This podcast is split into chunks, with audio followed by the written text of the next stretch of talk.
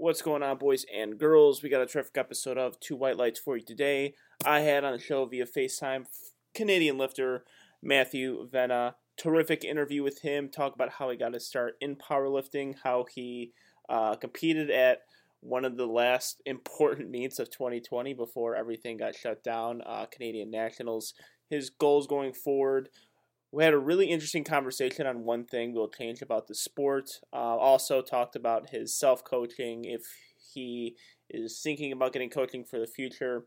Uh, a lot of his future goals too. A really terrific interview with him. Really enjoyed sitting down and talking with him. But before we get into our interview, want to talk to you guys about Left Leflar Bros. Ladies and gentlemen, go to leflarbros.com and get yourself a gym banner. I have three of them, and everyone is essentially in a home gym right now and they make your home gym look like an actual awesome legit gym actually better than most gyms i really like how gym banners look and while you're out there getting gym banners get yourself some t-shirts of course you know i like my baseball tees my beanies but they have tons of other things. Go to leftlarbros.com and you can save yourself some money if you use promo code 2WL10.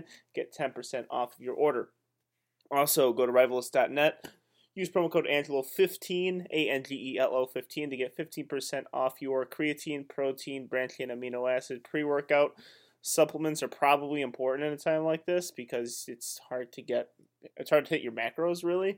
And so far, like, I don't religiously take supplements. Right now, I have been. So save yourself some money. Use promo code Angelo15, save 15% off. And also, since you're like listening to the first 40 seconds of the show or 50 seconds or whatever it is. Subscribe on iTunes, like on Spotify, give us a five star rating, leave a review. Positive, negative, I don't care as long as you give me a five star rating. You can put whatever you want in that thing. And here it is two white lights.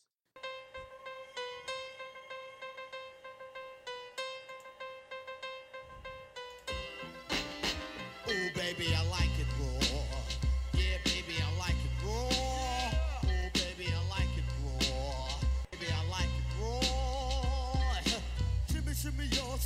shimmy, yeah, shimmy, yeah. Give me the mic so I can take it away. Off on the natural charge, bon voyage. Yeah, from the home of the Dodger Brooklyn squad. It is Monday, April 6th, and I got with me via FaceTime an international interview. I'm going to count it as an international interview from Vancouver, Canada, Mr. Matthew Vanna. How are you, man? Good man. Thanks for having me on. Yeah, no problem. Uh, how's the coronavirus up in Vancouver? You still able to get lifts in or what? Yeah. Well, I just got my squat rack finally at my quarantine gym at my house. Got uh, that and a power bar, and I've got ten pairs of forty-five pound plates, and that's it. So, doing bit odd weights. Yeah, that's gonna happen a lot because I I first bought like 350 pounds of plates. I already had 300 pounds, but it was just gonna be like a stack of crazy weights, and Yeah. there was no bar room for it. So yeah, I had I had to scavenge some equipment, but luckily you have some equipment where you could train, and especially because you're coming off of like the people who competed like within the past two months may very well just hold their ranking down till the end of 2020 because I don't know if there's gonna be another meet. So you could just like ah, I was the last person to compete in 2020 because I don't think it's gonna happen. Yeah.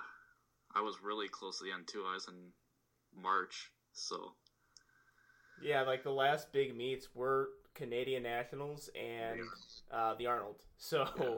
those were like the last, like those are like the pinnacle right now. And then hopefully by I don't know November, December we can get some meets. But we're gonna talk about your performance at Canadian Nationals and um, a whole other list of topics. But I've came across your Instagram page, your fan requested interview, which is always awesome. Fans want to hear from you. Uh, listeners of Two White Lights want to hear from you. And on your page, always notice great lifter, but don't know too much else about you. So I have to ask this first question: like, how did you get into fitness and powerlifting? well, started back in high school. We had like a you had to take a gym class of some kind, and one of the options was like a lifting oriented gym class. Mhm. So like I don't know, I was 14, I think. So I was thinking, oh yeah, I can get really jacked and get a bunch of girls if I do this. So I chose to do it, and I basically spent school year doing fuck all. Like I do quarter rep leg press and a set of curls. That that's like my whole workout, and then drink a protein shake. It'd be like nine months later. I'm like, why aren't I jacked? And I'm like, what happened? So I like started researching programs online because I figured out that's what I was doing wrong. And I found a powerlifting program. Yeah, I was lucky. That was literally the first program I found. So I'm like, okay, I'll do this. And like I was I was super weak at like to start. Like I was like my first time benching I tried 80 pounds and I got stapled. Like I didn't even get off my chest. Mhm. Like completely weak as fuck. Wait, you you tried to bench for the first time 180 pounds? No, just 80. Oh, just 80. Because I was like, 180 pounds is pretty. Like that's a, weighed- that's a pretty uh, aggressive jump for your very first time benching. I think I got stapled by 95. Yeah, and I weighed like 150, so it was like 0.5 body weight stapling. Yeah. But anyways, within a few months, it was like I really took off. Like I think three months after I started, I tested my maxes for the first time, and I hit like a 315 squat that was like super deep. I used to squat like ass to grass when I did that. You have one of the more fluid squats I've ever seen. Because when you were saying like you quarter like you quarter that uh like uh leg extensions and all that kind of stuff and like leg presses, like dude, like your one your squat is quite possibly one of the better ones I've seen in powerlifting. Like, yeah, it's not- ass to grass grass like because it shouldn't be, but it's like so perfectly depth that yeah, it's admirable. Thank you. Yeah, and that was like my focus when I started squatting. I think that's why it really became like my bread and butter, I guess. But yeah. But anyways, I was just a gym lifter for a while. Like I, I was up to like around the four plate squat and deadlift, and around like two plate bench. And my friend was into. We knew each other in school, and he started powerlifting, but he was more into like competing and stuff. Mhm. And he was always telling me about stuff like the IPF, and he's talking about IPF Worlds, and I, I just knew like certain Instagram lifters. I'm like, oh, will Eric Lilliebridge be there? and he started laughing his ass off, and I was like mad. I'm like, dude, he's really strong. He could make the worlds. Yeah, that's what I do. But anyways, he did a competition and asked if I wanted to do it with him, and I did. And ever since then, I've been like hooked into the sport. Yeah, it seems like that's the where a lot of people get their start. Is I think if I had to take a poll right now, I believe that getting girls interested in you was the number one motivation to pick up a barbell. Um, I, I've had like thirty or forty so lifters come on the show, and aside from the female ones, I think that might be the number one answer. But it always does evolve from that, and it seems to always start in like either high school or a little bit after they graduate high school. But what was the powerlifting program that you found? Uh, it's just starting strength. I found a bodybuilding Perfect. Perfect. Perfect one. bodybuilding.com thread about it. So I did it. And then I did like I was thinking I wanted to do arm accessories too. Mhm. So I literally did three by five on curls too, which is like I'm probably the only person to do a set of five in curls ever. and I'm like like this will get me jacked and yeah, fifty pounds of body weight later. I'm still not where I thought I'd be. Yeah, starting strength is a really good one though. I there is something to be said about kind of getting your start without a coach, just getting your start and Yeah, just sure. doing something just to understand how to work out. There's so many people that I talk to. It's like, man, should I get a coach? Like, did you ever just run a powerlifting program just by Yeah. yourself? Just do your own technique changes. You Yeah. know, fuck up on your own. Just Yeah. screw up some stuff. Have some success on your own. That is something so valuable that people don't understand getting into the sport. Right, yeah. I get a lot of people messaging me because they find out I coach myself and they ask advice about Mhm. how to coach themselves. I always tell them, like, just pick, like, some well known program and then just make small tweaks on your own based on what you think, like, Mhm.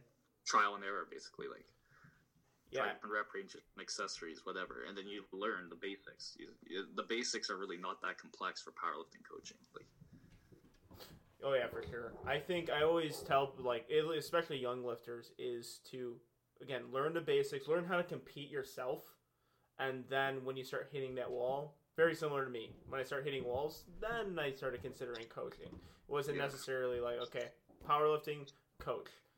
Uh, Learn learn how to lift first, people. yeah. But and Uh, and you're you're a junior now, correct? Yeah, First still another year. So Uh, how long have you been competing for? First competition was at the end of 2015, and I started, I say, really lifting in 2014. Okay. Yeah. All right. So you're coming off. The, I described the show. Uh, your performance at nationals. So Right. how would you describe the performance at nationals? Were you satisfied with it? Um, I watched highlights of it. I thought you had some fucking great lifts in there too. So Um, well, I'd say it's 50 50. Like, the training cycle I had leading up to it, it wasn't the greatest. I Mhm. had a meet in December, but I ended up taking a full course load at university this term, which I haven't done in a while. And then I also was like working with my coaching too, so I didn't have as much time. I think that really contributed to not as good a training cycle. But the lifts I hit in competition were about what I expected to hit, so I guess in that way I was satisfied like starting on squats, the national records for open is 300 ki- kilos. So I had come in wanting to hit that. It's something I'd hit in the gym a bunch, but hadn't been able to do on the platform. Mhm. So yeah, my prep, my heaviest squat was 302 and a half kilos, which for me in prep is pretty light. And I ended up hitting the 305 on my third, took the record. It was really big grind, like perfect attempt selection. But yeah, so I was happy to finally get the national record squat. Bench, I've actually had been dealing shoulder injury for a while. I hit a 405 bench at the end of August, and then since then it's just been like tendonitis, I guess I would describe it as. It's been affecting how much volume I can do. Mhm. So I had gotten to the point about a month out that like pain was like a one out of ten. Like it didn't affect me really. So I was just trying to like build back up because I could finally handle volume. And my second to last session, I re-aggravated it really bad, like worse than it's ever been. I was like, Mhm. oh, great! Like a week out, I'm like basically back to square one. So I had no idea how bench was going to go on today. I was thinking of possibly doing a token opener, like just the bar, because it was really bad. But my friend, we like covered my shoulder and like my upper back and the like the was that rub, you know, like a A five three five whatever, something like that. is The it kind of like a icy hot? yeah, yeah, like Yeah. that. And it really helped, and I did a ton of band work. I was doing volume in the back to warm up because that time tends to help, like loosen it up. I was Mhm. doing like three sets with 275 to warm up, and uh, first two attempts it was okay, and then on my third, like as soon as I unracked it, like it was like sharp pain, and I like I knew I wasn't gonna get it, and Mhm. didn't even get it. I got it like an inch off my chest, which was like not my sticking point. So yeah, the bench was not great. And then deadlift, I took the junior total record on my second. So, and I had uh, at that point I'd out totaled the open 93 also. So that was like all my goals really. So I just went for the deadlift record on my third, just to like basically send a third. I missed it, but yeah. Right. So all in all, decent performance, I guess, but still room for improvement. Yeah, for sure. And I always, because this is something I've been fortunate with out of my powerlifting career, is not really going through any sort of pains or injuries during competition. So how do you work around the certain pain? Is like there's there changes you have to make for deadlifts? Say if you have some sort of a pec strain or some tendonitis going on, way you have to work around it with squat. So how how do you, especially because you're self coach, how do you get um, around those? Yeah, so my big uh, idea for when you're dealing with injuries, like I do it for myself and people I coach too, is basically I try and find like as specific a pain-free or minimal pain movement as I can, Mhm. And I like focus on that, and then I gradually try and push the thresh threshold of what I can handle on the competition lift with minimal pain over time. So that's why I was doing a lot. Like I was doing a lot of spoto bench because if I didn't have as deep a deep a shoulder flexion, I didn't have uh, as much pain. Another thing is if I did wide grip too, it, it helped. So I was doing a lot of wide grip and spoto press to warm up, just like basically doing what I could to uh, work around it. Okay. Yeah. Yeah, it's it's and it's gonna be a, uh, a different sort of challenge considering that you're self coached. So at his performance at Canadian Nationals, in my opinion, terrific performance. Broke some records there. Um, what's what's next? Uh, I know signing up for a meet right now is impossible, but uh, what's what's next? As soon as we are able to look Right. at for Well- another meets and hitting some goals? If I could, I'd like to do a meet around June or July, but I don't know. I don't know if that's going to be possible given the situation. My plan was to do Worlds in June, but then that got postponed to September, Yeah. and uh, so basically, I like to do a meet every three or four months. I think. I think having like a goal like that is good to keep you moving forward. Mhm. And I think, uh, yeah, personally, I've always found when I do really long off seasons between meets, I wouldn't say off seasons, but really long blocks between meets, like it's it's hard to bridge the gap when you think you're gonna like try and go for huge PRs mentally. I think I think it's easier to go like five kilos four times a year than twenty kilos once a year. Oh yeah. So yeah, so in my in Canada they have provincial championships. I guess that's like the same as a state championship in the state. hmm But uh, we have to like in my federation we have to compete or volunteer at it to go to nationals every year. So my thought it's usually in June. So my thought was that if it still happens, I'd do it. I'd compete at it because I'm gonna have to do something there anyways, Mhm. and that'd be perfect to bridge the gap. But yeah, until then, I'm just trying to get back into lifting now that I finally can do competition lifts again. Uh, deadlifts and bench are definitely feeling all right, but squats taking a bit to come back. I think. Yeah, that's gonna be a hard one to kind of rebound from, especially because you have a very high squat to begin with, and I, I've changed my opinion on doing um, the amount of meets I do within a year span. Um, because I was always like, you know, might as well just do two meets a year, have one to qualify you for nationals, and then do nationals, and that's it. It's like give your time the break, but now it's getting to a point where I discussed it with my coach. He's like, you kind of want to hit like a just a bridge between this and nationals. Like if Right, you if you yeah. want like we can improve your numbers for nationals and we could continuously increase. Because I always told people I'm like, if you're at a high level, really Yeah. think you should probably compete twice a year. But now I'm like, maybe three or four would be would be sufficient for um, high level lifters. Right. I used to think the same, the two, like two a year thing. Mhm. Basically, I thought like, oh, if you make more gains, if you train longer. So I was thinking that. But then I was, I'm in a group chat with a bunch of high level lifters, and we were uh, discussing Sean Noriega's progress, how Mhm. he's just like consistently improved year after year. And one of the things that they they just like uh kind of said was that they think that doing the couple meets a year, like three to 4 Mhm. helped him. I can't. I'd have to ask him specifically more if he thinks that. But it, our idea was that like having that constant goal, that constant like thing to work for, is like what's keeping him like consistently improving. Mm-hmm. Yeah, and I I believe I, I might be misquoting because I I got this from I got this from someone else who's quoting someone else. So usually something gets lost in translation. But I think Candito also recommended that you should you know kind of go constantly on a pro or like consistently on a program where you're working up to new one rep maxes just Right. to keep Yeah. just to keep you know your momentum moving. Um, I, I mean, I'm sure if we look up a video on YouTube, Candito will have answers for Actually, yeah, he was the one in the group chat that was like, he's the exact guy who was saying that's the thing he thinks. hmm yeah, because I, I, yeah, I and I always hate to like just misquote people and like get their complete Yeah. rationale off, but I he's definitely for that. I think like no off season where you're not generally working for a goal mhm. and actually like head down. What's next? Like Yeah. Well, then the like the always the thing is like, or, or you could do a mock meet, which is fine. Mock meets are good, Yeah. but I think if you just kind of you know spend a little bit of money to do a meet, the safety's there, the time of the meet's there. Um, if you're doing, and at least in my opinion, for doing USAPL meets, whether it be a local level or a regional level, it's going to be a really well run meet. So Yeah, you're gonna have a solid one rep max stand. Like it's still technically a mock meet, just the Yeah. numbers count this time. So um, yeah, I I'm starting to like that idea more and more. Um, because I was I was fully on the bandwagon. Like, okay, I'm gonna do two meets a year. Both of them are gonna be big.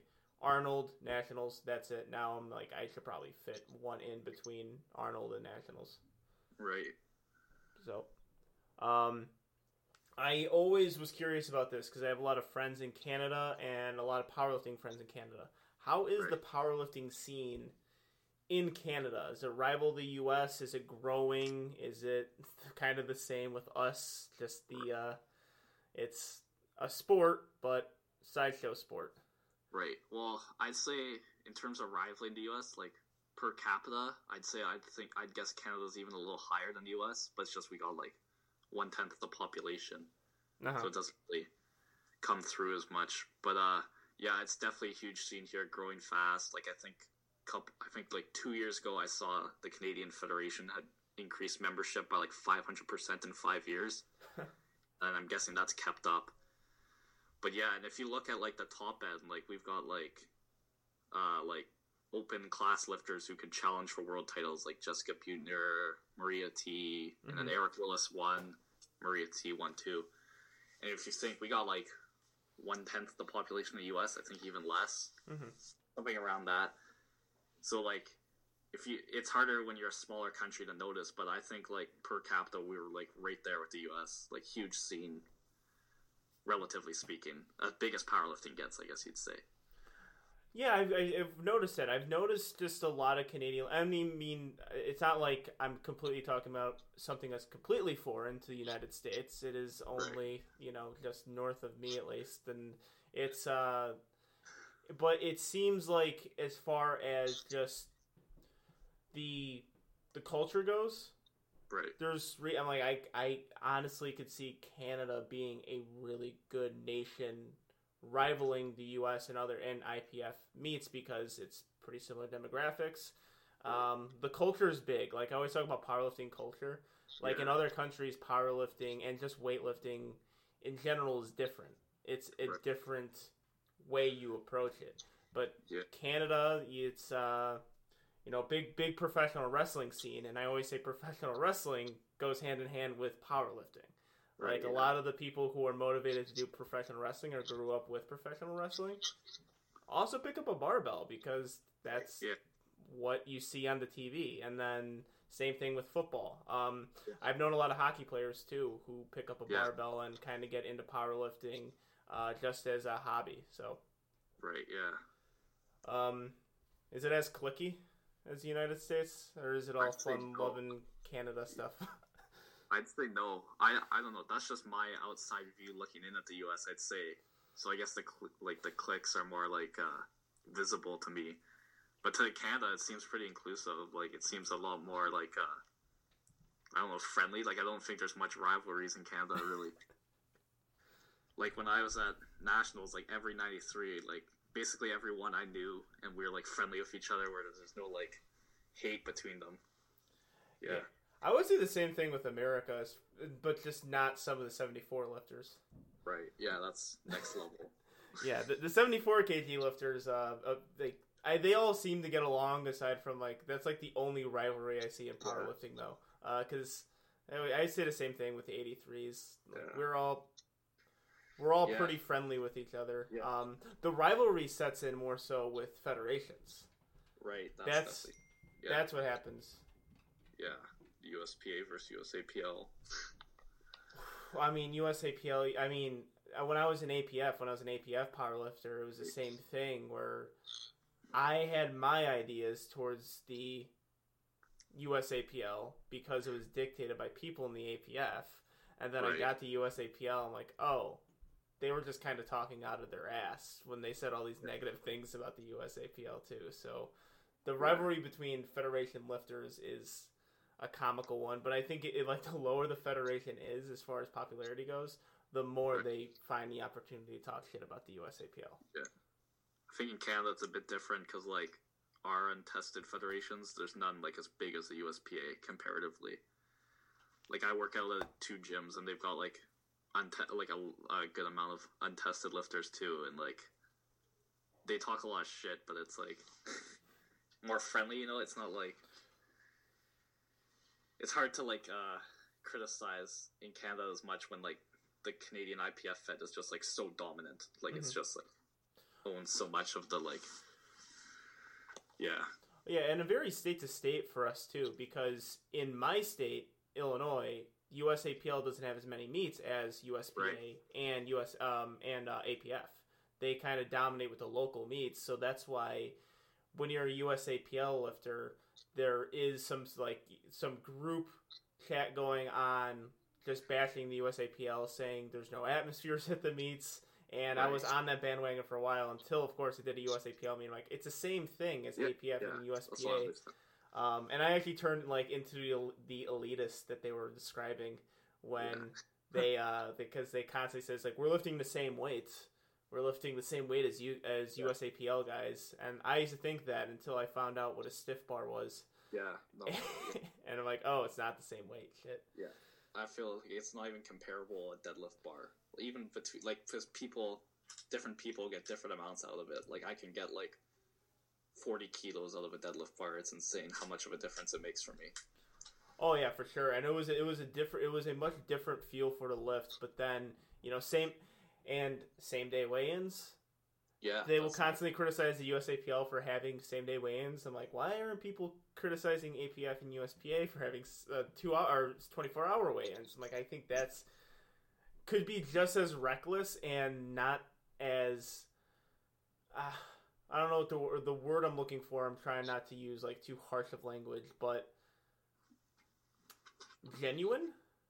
Yeah, Just yeah, a genuine sort of competition between lifters. Yeah, you see like guys like Dan Green cut like fifty pounds to make their weight class. It's like, what's the point of a weight class at that point? You're like, Yeah, I might have to have a show on this soon because I've talked about it like three episodes straight about like the weight cuts and how I think everything should probably be same day weigh-ins, but it's slowly becoming me turning into that elitist that everyone described. Yeah. And then to stir the pot more, I always just say, just in conversation, like, well, I know if I if I'm a good lifter in USAPL, I could be a good lifter any federation. right, I can't say the same thing about APF and USPA. right, yeah.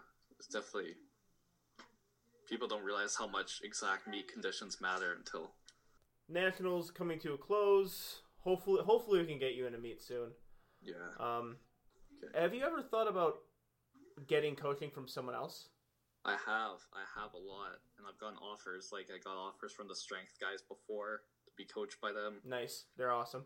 Yeah, but Underrated too. I feel like the the thing for me that was holding me back was I I always had bad meet performances, and it was just coming down to how I peaked for my meets. Because I saw in the gym consistently I was getting stronger, it just wasn't coming out on the platform. So what I started uh, doing is my peak way differently. Uh, I basically cut volume a half week out because I was doing high frequency lifting. I cut volume a half week out, and that's all I do for my taper hmm and it's ended up going way better. Like I have way more consistent strength on meet day past two meets that I started doing that. But yeah, back to the thing about the coaching, like it came down to I know if I fix that, I can like coach myself just as good as anybody else for now. So I'll just stick with coaching myself. But if I ever get to a point where I'm like stuck in my programming for a while, I'm not making progress, I definitely consider getting a coach then. But Mhm. yeah, until the time comes, self coach for now.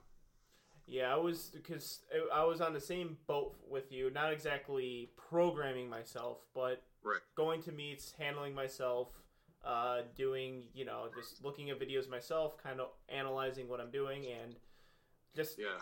like okay, there's some progress, but what if there could be more progress? And that's the reason why I get Right. a coach. And I was curious if you would have a very similar answer, and you do. Um, Yeah. so it's uh that's good to know. So we have a segment on Two White Lights called Technique Tip.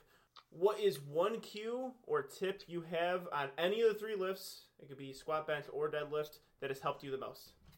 Okay, so I'd probably say on squats, something I, I tell myself to focus on, I tell all my lifters on, is just your knee positioning on the concentric is like the key to a good squat. Like Mhm. that transition out of the hole, you'll see like the most common error people have at like 100% of their max is their, I do it too. Like it's not like I'm, I don't do it. I try and avoid it and cue it as much as I can. But their knees shoot back out of the hole which puts their like puts them into the good morning squat position, and that's where people usually fail. And it all started really when I started focusing on it. Is I read the Greg Nuckols article where he was talking about the reason people stick in the middle of squat is because of like biomechanics, like the demands on the flexors are hardest when you're there. Like that's why people good morning squat. And he said you should focus on keeping your knees forward, and that's when I started thinking about a lot. I started looking at really elite squatters, like the guys I consider the best in the world, which to me were like Andrey Malanichev, mm-hmm. Eric Lilliebridge, and Alexei Nikulin. Not as many people know Alexei Nikulin, but he's like squatting like 800 at 83 in sleeves, and he's insane. But if you look at their knee positioning, their concentric knee position is like a mirror image of their eccentric position. So that's why I tell people keep your knees forward and out on the concentric as much as possible. Like not just knee cave, but forward, like dorsiflexed ankles as much as you can. Mhm. Yeah. Yeah, I've.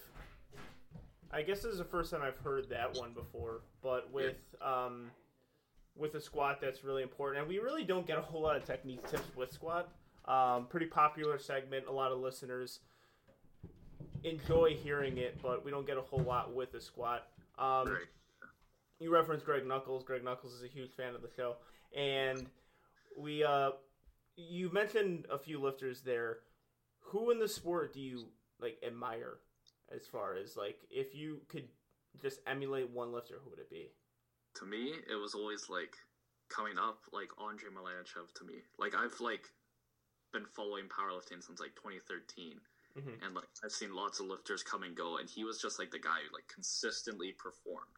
Like he's setting like world record squat total every meet he did for like five years in a row. You know, breaking thresholds like thousand pound squat, 2400 total, like just consistently good.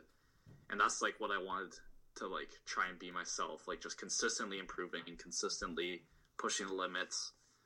To me, that was like always the like what I wanted to achieve is what he did.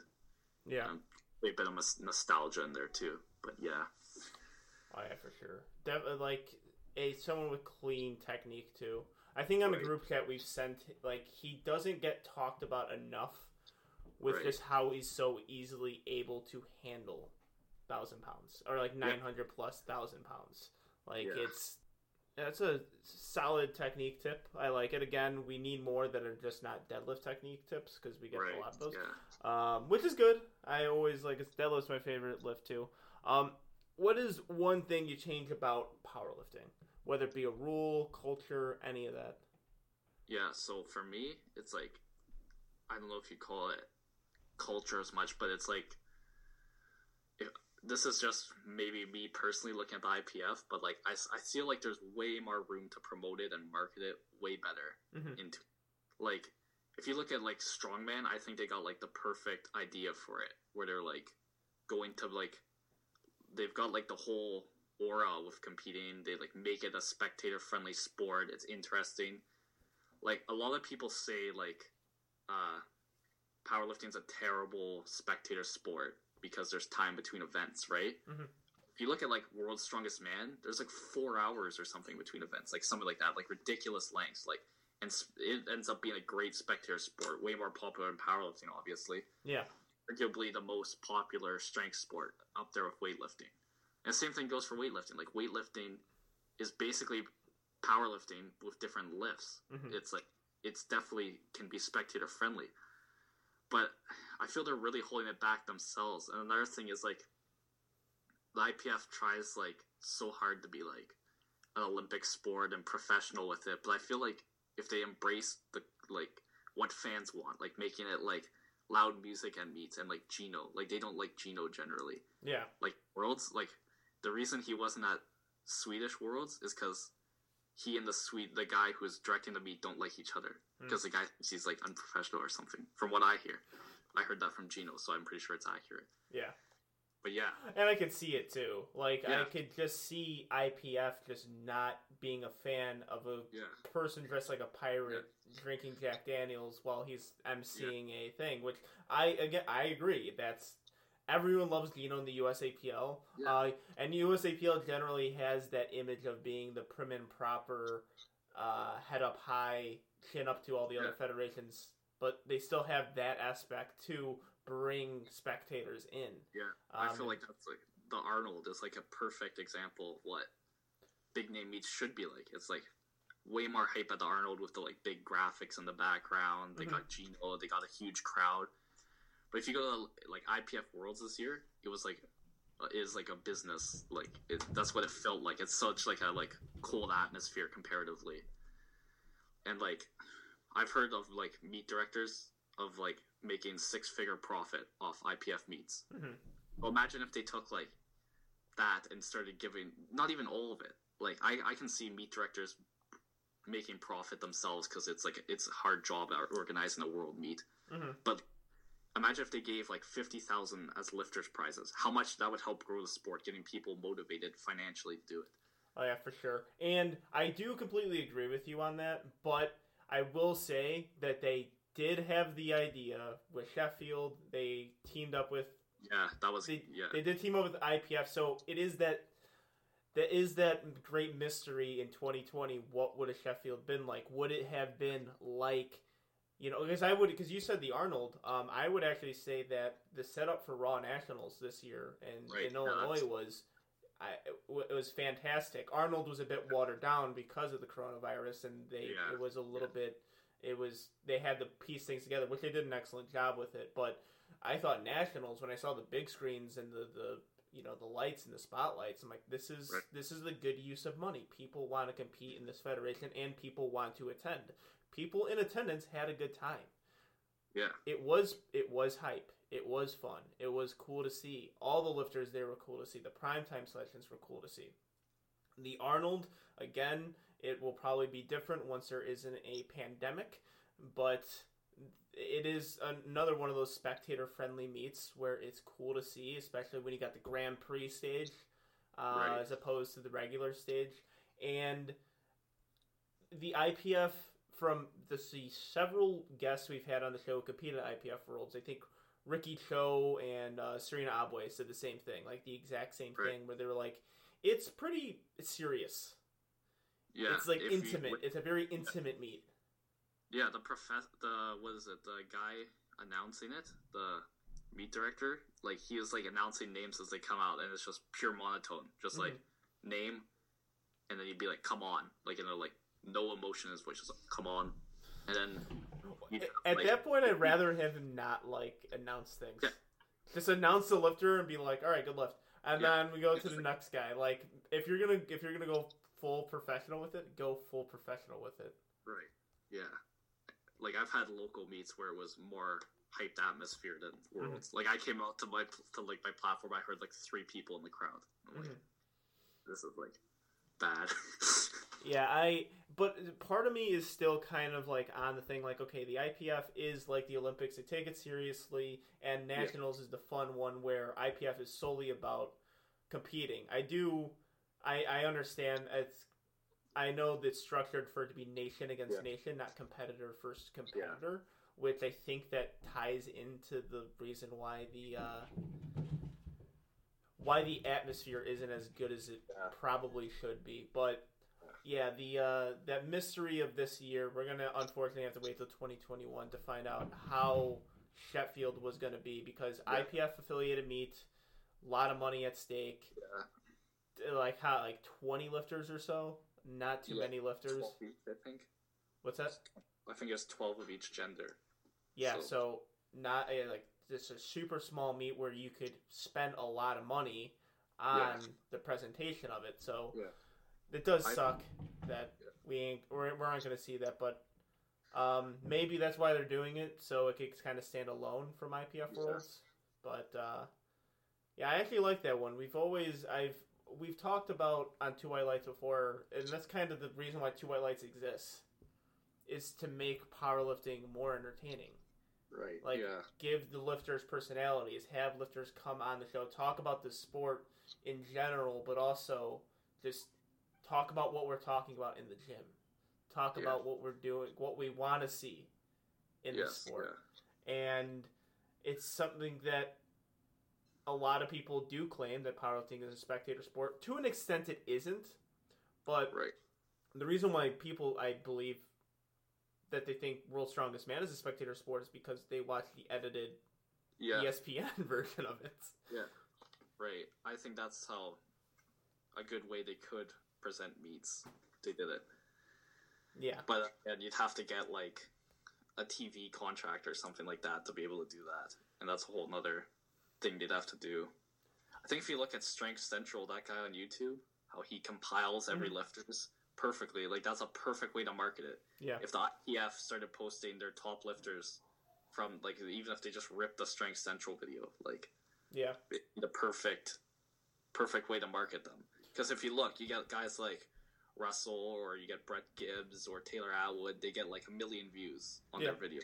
People want to watch it. It's pretty obvious. But watching an actual meet and then you're seeing like not to like disparage other world's lifters, but there's a pretty big gap between tenth place and Yeah. the guys in podium contention.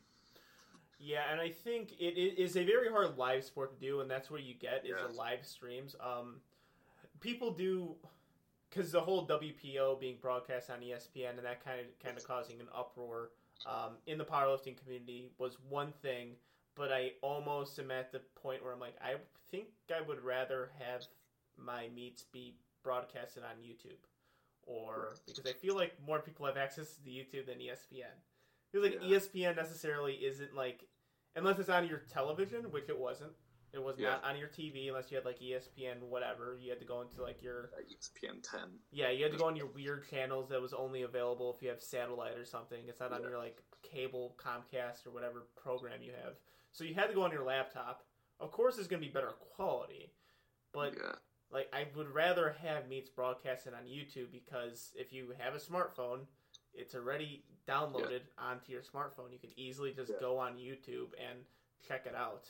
Um, but I think that if you have the power to broadcast it afterwards and have the power of editing, powerlifting Right. could definitely be a pretty fun spectator sport, even if you're showing, you know, ten lifters in a flight. Right. Yeah. Like there's of course, you know, your first two attempts aren't exactly or they shouldn't be too hype or Yeah. too crazy, but Yeah. um like towards the third attempts I think you're gonna see some big moments and I, I've said it uh, probably at nauseum at this point. Russ Orhii's third squat at Raw Nationals was seriously like when you look at the crowd, I'm like, are you guys Yeah. really gonna tell me it's not a spectator friendly Yeah, sport? Like, like- look at the crowd right now; they're going nuts. yeah. Like it's, and it was, and it wasn't even because of the weight; it was because he almost bombed out. Yeah. The storyline it matters so much. Yeah, Like I, remember, was it 2018 Worlds? It was in in Canada, and I didn't compete, but I went to watch because it was like an hour flight from me. And like watching like Bryce Krawczyk come out to pull for third place, like I've never seen a meet so loud in my life because Mhm. he's like the hometown. It was in his hometown, like in Canada, like, and it it's only third place, but it's like the storyline is what matters. You can you can definitely make it a huge like spectacle for people. Yeah, I I I think that we're I think if you actually do attend powerlifting meets, that's Right. when like um the same goes. A lot of people say the same thing about hockey, which I don't necessarily agree with. Where they say if you attend a hockey game, it's much better than like watching on TV. I'm like, I think both are pretty awesome. Yeah, It's a it's a sport that's fast. It's a fast moving sport. I and I believe that with most sports that I watch because I'm a big sports fan. But I think when people attend powerlifting meets who aren't say fans of the sport, they could acknowledge how fun it is. Especially Right, yeah. something like nationals, like this is, and especially if you go to the prime time sessions, like okay, you got a cash bar, pretty cool. Usually in a Right. hotel where you can get drinks, you can get food. Um. You just watch, you know, the crowd reactions and some some lifters with either big lifts or big personalities go on the platform and lift. I think people can appreciate that, but I'm I'm I, I like I, I do like this one change because it's something that I think a lot of lifters believe in, and on my side of it, I think that marketing and uh, just platform or, not even social media platforming, just a way to cover the sport is has to be better right. Yeah, because you've mentioned people doing a good job of it. I, I think White Light Media UK they do an excellent job of it, but right. if we can find a way to break down the highlights in a way where lifters can see it, see all the highlights, King of Lifts Right. does their job, but it's but it's like you can get lost in translation really quick. Right. So say if you post something on King of Lifts at twelve o'clock when it happens. At twelve thirty, they post something else, and it gets Right. lost in the feed. Like he gets Yeah. buried, and he's like, okay, somebody might not have seen that lift, which was actually the story. Yeah. So Yeah. if you could find like a way to break it down, like where it's a fifty minute thing, where you're Yeah. breaking down all these lifts and analyzing it. King of the Lifts has their podcast, but I don't think a podcast is the best way to do it. I think a YouTube channel of people analyzing, breaking down performances is the way to go about it. Yeah. If you look at like Strength Central, they have that lifts of the week Mhm. thing they post every week. It's like an eleven minute segment. But yeah, I feel if they had like a was it like commentary over it, like somebody dissecting it, it would make it a lot more. What's the word I'm looking for? Like it would help promote it better if you had people like like a almost like an ESPN segment where they got like Mhm. people going over the highlights, but you had a like somebody knowledgeable about powerlifting going over every week what's Mhm. going on in sport. Yeah, and I think the way that we have our because our Sports Center and ESPN is our phones. It's it's it's Instagram. That's how we kind of keep up to date. But a lot of people get lost in the process. Yeah, if we could find if people could like really find a way to get the best moments of meets onto a social media site such as uh, Instagram because they have IGTV now. I mean, Yeah. it's not the it's not the hardest thing to do, and kind and I mean you mentioned IPF Worlds. The biggest story from IPF Worlds, in my opinion, last year was Mellowfish Lawrence. yeah. that- That's a yeah. story you can build. Yeah, and there's there's lots you could do. You could do like Gibbs versus Russell. You could do like the battle of the 72 women. There's a bunch of people going for a podium position. You could do like Ray Williams, like what happened to him, Mhm. like how there was big drama. Like there's so, like so many like things you could play up, but people don't get it if they're just watching it. Like I don't think as many people realize how heated the 72 kilo battle was. I was watching it live, and it was like so close. And like Kim Walford ended up winning by two and a half kilos. It's so close. Mm-hmm. Yeah, and I and I think that's due to I mean, I, I think a lot of it is I think podcasting is covering sp and people want two white lights to cover things. I'm like, no, that's not my that's not my game. Like that's not my Yeah. business. Like I can't I can't do that. I'm not there at the meets. I don't have all these lifter profiles set up. It's like and in all honesty, talking about other people's performances is not as entertaining as watching other people's performances. Like, why, Yeah. look at ESPN, look at SportsCenter. They don't do a whole lot of. They don't do just talking for fifty-five minutes. They have highlights and little snap, sna- Yeah. like little bits on what they do on certain lifters. Like, it's not them always talking about one lift, and then if you're doing it over like ninety minutes. You're gonna lose the information that's there at the beginning of the show. It's like it's Yeah. it's hard to do and i think only thing we have right now is podcasting Right. Yeah.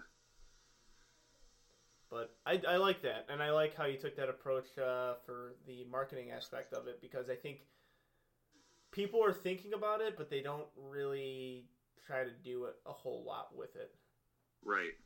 Yeah. Some do a good job but others some do a good job and others like fail in the process of trying to do it Yeah. all right man well we've been talking for 45 minutes Right. this has been an excellent conversation Yeah. Thanks for coming on. Again, this is a fan requested interview, so to all the listeners of Two White Lights, we got Mr. Matthew Venn on the show. Yeah. It's been a good time. Yep, and uh, hopefully there's uh there's a meet somewhere down the line, and like and Yeah. um, but it sounds like IPF Worlds is a go. Yeah. I think it'll. I think things will die down by then. Yeah, So like that's Trump telling so. NFL that they're gonna be back open on time in September. So Yeah, um, Yeah. I'm curious to see. I'm just curious to see like the uh, the fallout of it if there's going to be more spectator like less meets or spectatorless sporting events because just saying Yeah. football is going to start on time does not mean it's going to be football that we're with used to. stadium, yeah. Yeah, it's and even the baseball season because South Korea Yeah. is currently playing baseball with masks on and no Yeah. fans in the stadium. So it is sports are happening just totally spectatorless.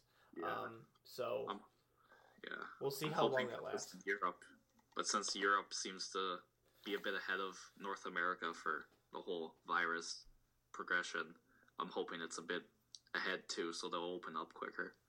Yeah, well, I, I really hope so too, just the sake of the sport. But we actually didn't talk about coronavirus as much as uh, probably we should, which is a good thing because I just I'm sick of talking about it. So, Yeah. but again, thank you for coming on Two White Lights, and uh, that's gonna do it for this episode. We'll see you guys next week. Peace.